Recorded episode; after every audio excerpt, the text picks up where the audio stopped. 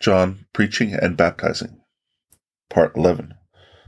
Jesus visits certain inns, the halting places of the Holy Family, on their flight into Egypt. Jesus had spent his nights alone and in prayer. Upon leaving the shepherds, he addressed his disciples, telling them that he was now going to make another journey to some people who had previously sheltered him and his parents on their flight, that he would cure their sick and convert a sinner, that no footstep of his holy parents should remain unblessed, and that everyone who had shown them compassion and kindness on their flight, he would now seek out and lead to salvation. The mercy and benevolence of all such persons have been to them a pledge and a furtherance of salvation. Their effects will continue forever. As now, he said, he was visiting all that had at that time shown charity to him and his. So would his heavenly Father be mindful of all that showed mercy and charity to even the most insignificant of his brethren. Jesus then appointed a place near the city and Mount Ephraim where his disciples were to await his coming. He now journeyed alone around Herod's dominions towards the desert near Aenon, or Enzanim, a few hours from the Dead Sea. His way lay through a wild, though terribly fertile region where, hedged in by enclosures, were pastured a great many camels divided into droves of forty.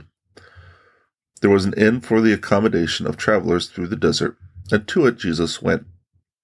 Several huts and sheds stood nearby. And the proprietors of the inn owned many camels. This inn was the last in Herod's dominions, met by the Holy Family on their flight into Egypt. The people were a bad set, who carried on thievery, but notwithstanding, they had received the Holy Family kindly. The neighboring city contained many disorderly characters who had settled there after some war. Jesus went to the inn and asked hospitality. The proprietor was a man about fifty years old called Reuben, who had been there at the time of the flight into Egypt. When Jesus glanced at him and addressed him, grace shot like a ray of light into his breast. The words of Jesus and his salutation fell upon him like a blessing, and deeply moved, he exclaimed, Lord, it is if the promised land enters with thee into my house. Jesus replied that, if he would believe in the promise, and would not cast away from him its fulfillment, he would indeed share in the promised land. Then he spoke of good works and their consequences, telling him that he had now come to announce salvation to him, because he had kindly entertained his mother and his foster father so many years before when on their flight to Egypt. In like manner does every action, the good as well as the bad, bear its own fruit. At these words of Jesus, man cast himself trembling on the ground before him, saying, Lord, whence is this to me, a poor, despised, miserable man, that thou shouldst enter my house? Jesus answered that he had come to cleanse sinners from their iniquity and lead them back to God. The man still spoke of his own baseness, and said that all the inhabitants of the place belonged to a miserable, lost generation. He also told Jesus of his poor, sick grandchildren. Jesus replied that if he would believe in him and be baptized, he would restore his grandchildren to health. He washed Jesus' feet and gave him the best he had for refreshment.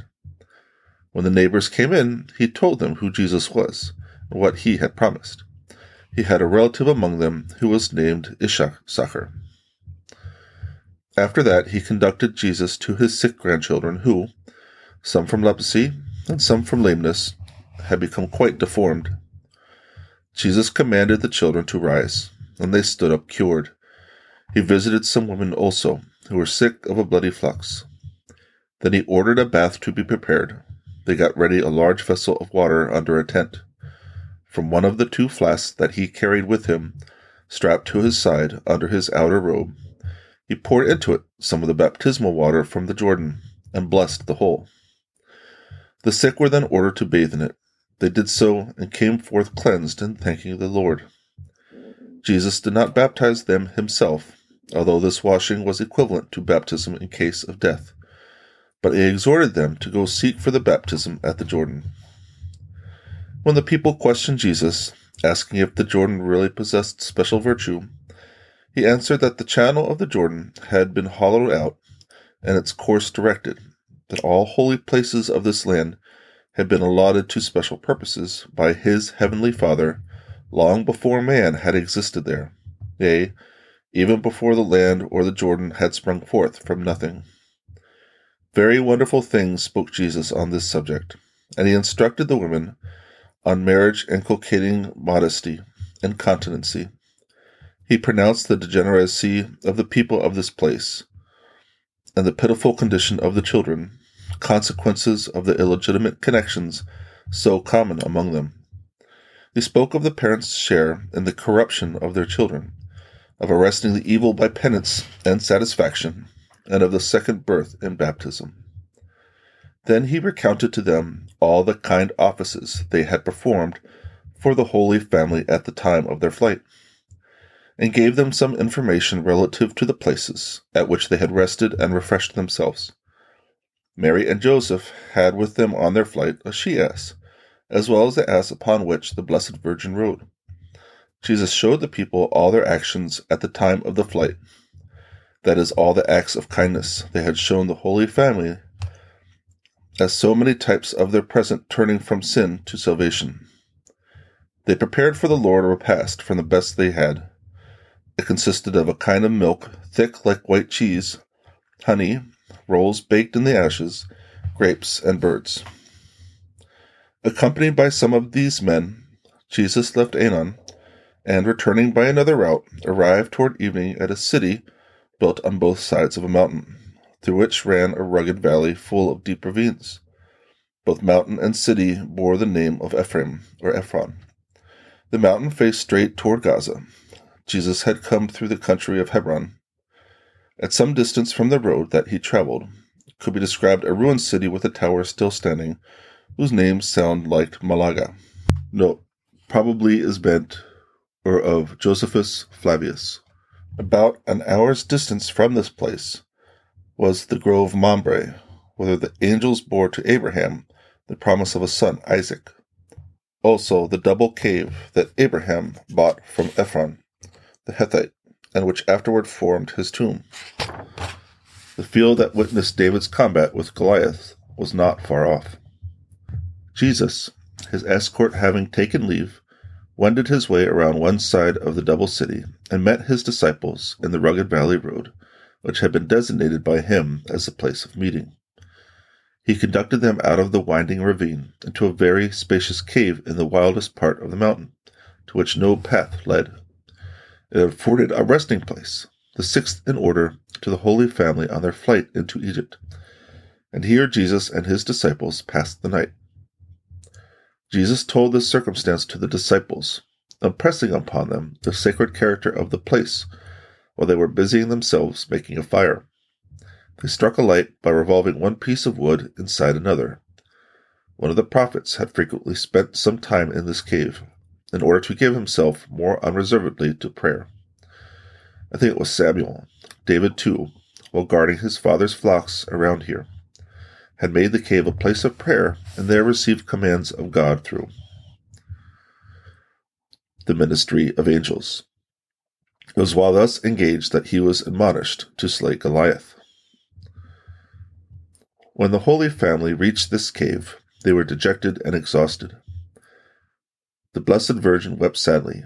They were in want of all things, because they had fled by unfrequented ways shunning the great cities and customary inns.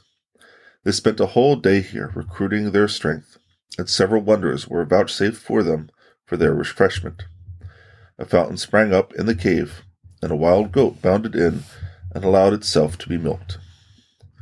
Jesus spoke to the disciples of the great tribulations in store for him and all his followers, of the hardships here endured by himself and his blessed mother, of the mercy of his heavenly Father and of the holiness of the place. He added that at some future day there would be a church built on the spot, and he blessed the cave as if consecrating it. The disciples had brought with them some fruit and rolls, and of them all partook. Part 12 Jesus goes toward Maspha to visit a relative of Saint Joseph. When Jesus and his disciples left the cave, they struck off in the direction of Bethlehem. On this side of Ephraim, they entered an inn that stood among houses built apart, and there, after washing their feet, took some refreshment. The people were good and somewhat inquisitive. Jesus instructed them on penance, the nearness of redemption, and of what they must do to follow him. They asked him why his mother took that long journey from Nazareth to Bethlehem, since she could have been so comfortably cared for at home.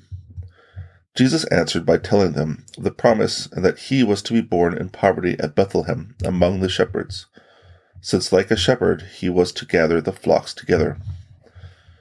It was also for this same reason that now, after his heavenly Father's testimony of him, he visited these shepherd regions first. From here, Jesus turned his steps to the south side of Bethlehem, about two hours distant, crossed a portion of the Shepherd Valley, and proceeded around the west side of the city, leaving Joseph's paternal house to the right. Toward evening, he entered the now little city of Maspha, some hours from Bethlehem. Maspha could be seen at a great distance, for on the high roads all around this city burned lights and iron lanterns. It was encompassed by walls and towers, and traversed by several streets. Maspha was long one of the principal places of devotion. Judas Maccabeus had before battle held here a great prayer meeting, in which he reminded Almighty God of all the outrageous decrees of the enemy, recalled to him his own promises, and exposed the priestly garments before the assembled multitude. Then five angels appeared to him before the city and promised him victory it was here also that Israel had assembled against the tribe of Benjamin on account of an outrage and murder committed upon the wife of a traveling Levite. The infamous scene was enacted under a tree, which was afterward walled around, and no one went near it. In Maspha also Samuel had exercised his office of judge. And here was found that Essenian cloister in which dwelt Menahem, who had foretold the scepter to Herod when the latter was only a boy. This cloister had been built by the Essenian Chariot, who lived about one hundred years before Christ. He was a married man from the country of Jericho. He had separated from his wife, and both, he for men and she for women, had founded several communities of Essenians. He was a very holy man, and died in a cloister founded by him not far from Bethlehem. He was the first to arise from his tomb at the death of Christ and appear to men. Maspha was full of inns, and the arrival of a stranger was soon noised about the city. Consequently, Jesus had scarcely entered the inn when he was surrounded by a crowd. He was conducted to the synagogue, where he explained the law. Some of his hearers were spies, whose intentions were insincere. They sought to draw him out, because they had heard of his promise to lead the heathens also into the kingdom of God and that he had spoken among the shepherds about the three kings. Jesus' words on this occasion were very severe. He said that the days of the promise were completed, and that all who would be born again in baptism would believe in him whom the Father had sent, and would keep his commandments, should as well as his followers have a share in the kingdom. But from the unbelieving Jews should the promise be withdrawn and given over to the heathens. I cannot repeat Jesus' words exactly, but they were to this effect that he knew their intentions, that they were spies, that they might betake themselves to Jerusalem, and there tell all they had heard him say. Jesus had alluded to Judas Maccabeus and the several important events that had here taken place. His hearers boasted the magnificence of the temple and the superiority of the Jews over the heathens. But Jesus explained to them that the end for which the chosen people had been called and their temple erected was now attained, since the one promised by God through the prophets was now come to establish the kingdom of his heavenly Father and to raise to him a new temple. After this instruction, Jesus left Maspha and went about an hour eastward. He reached first a row of houses, then came to a residence that stood alone and which belonged to one of Joseph's family. Joseph's father had married a widow with one son. The stepson had married and settled in this place, and his descendants now occupied the house alluded to. They had been baptized and had a family of children. They received Jesus cordially, with every mark of deference. Several of the neighbors assembled at the house. Jesus gave an instruction, after which he partook of a repast with them. The meal over, he retired with two of the men, Aminadab and Manasses. They questioned him as to whether he was acquainted with their circumstances and whether they should follow him right away. Jesus replied no, that they should for the present be numbered among his secret disciples. Then they knelt before him, and he blessed them. Prior to his death, they publicly joined the disciples. Jesus stayed here overnight. Part 13 Jesus visits an inn at which Mary stopped on her journey to Bethlehem. From here, Jesus and his disciples went on for a couple of hours till they came to a farmhouse, which had been the last stopping place but one on Mary's journey to Bethlehem. It may have been about four hours distant from the city. The men of the house came out to meet Jesus, and falling down before him on the road, begged him to enter. He was very cordially received. These people went almost daily to John's instructions, and were all familiar with the wonders connected with the Lord's baptism. A warm bath was prepared for Jesus, also a repast, and a beautiful couch was made ready for him that night. Jesus taught here. The woman who had harbored the Holy Family here thirty years ago was still alive, but she was blind and had been for many years almost bent double. She lived alone in the main building, and her children, who lived nearby, sent her her food. When Jesus had performed his ablutions, he went to see the poor old woman. He spoke to her of compassion and hospitality, of good works that bear no merit, and of selfishness, placing her present afflictions before her as a punishment of the same. She was deeply touched, confessed her fault, and he cured her. He ordered her to bathe in the water he had just used. She did so, recovered her sight, and became straight and well. But Jesus commanded her to say nothing of her cure. The people of this place questioned Jesus as to which was the greater, he or John. Jesus answered, He of whom John gives testimony. Then they spoke of John's zeal and energy, also of the beautiful, manly figure of Jesus himself. Jesus remarked that, three and a half years hence, they would see no beauty in him. They would not even recognize him, so disfigured would he be. Of John's zeal and energy he spoke, likening him to one knocking at the house of a sleeping man, to rouse him for the coming of the Lord, to one breaking a path through the wilderness, that the king might safely travel over it, and lastly to an impetuous torrent that rushing along purifies the channel through which it flows. Part 14 Behold the Lamb of God. Next morning at daybreak, Jesus departed with his disciples, followed by the crowd that had gathered around him. They wended their way toward the Jordan, distant from this point at least three hours. The Jordan flows through a broad valley that rises on either bank for the distance of about half an hour.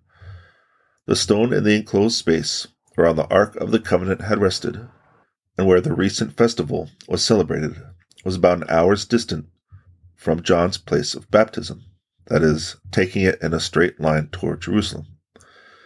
John's hut near the twelve stones was in direction of Beth Araba, and somewhat more to the south than the stone of the Ark of the Covenant. The twelve stones lay one half hour from the place of baptism, in the direction of Gilgal. Gilgal was on a gentle slope on the west side of the mountain. From John's baptismal pool, the view up both the shores, which were very fertile, was most lovely, the most delightful region, however, rich in fruits and teeming with abundance, was around the Sea of Galilee. But here, and also around Bethlehem, there were broader meadowlands, more husbandry, and a great abundance of durra, garlic, and cucumbers. Jesus had already passed the memorial stone of the Ark of the Covenant and was about one quarter of an hour beyond John's tent, before which the latter stood teaching. A gap in the valley disclosed the scene to the distant traveler, and Jesus, in passing, was for not longer than a couple of minutes visible to the Baptist. John was seized by the Spirit, and pointing to Jesus, he cried out, Behold the Lamb of God, who taketh away the sins of the world. Jesus passed, preceded and followed by his disciples in groups. The multitude lately gathered around him in the rear. It was early morning. The people crowded forward at the words of John, but Jesus had already disappeared. They called after him in acclamations of praise, but he was out of hearing. When returned from their fruitless attempt to see Jesus, the people complained to John that Jesus had so many followers, and that, as they had heard, his disciples had already begun to baptize. What, they asked, would be the outcome of all that? John made answer by repeating that he would soon resign his place to Jesus, since he was only a servant and precursor. These words were not at all acceptable to John's followers, who were somewhat jealous of Jesus' disciples. Jesus now directed his steps toward the northwest, leaving Jericho on the right and proceeding to Gilgal, about two hours distant from Jericho. He stopped at many places on the way. The children followed him, singing songs of praise, and ran into the houses to bring their parents out.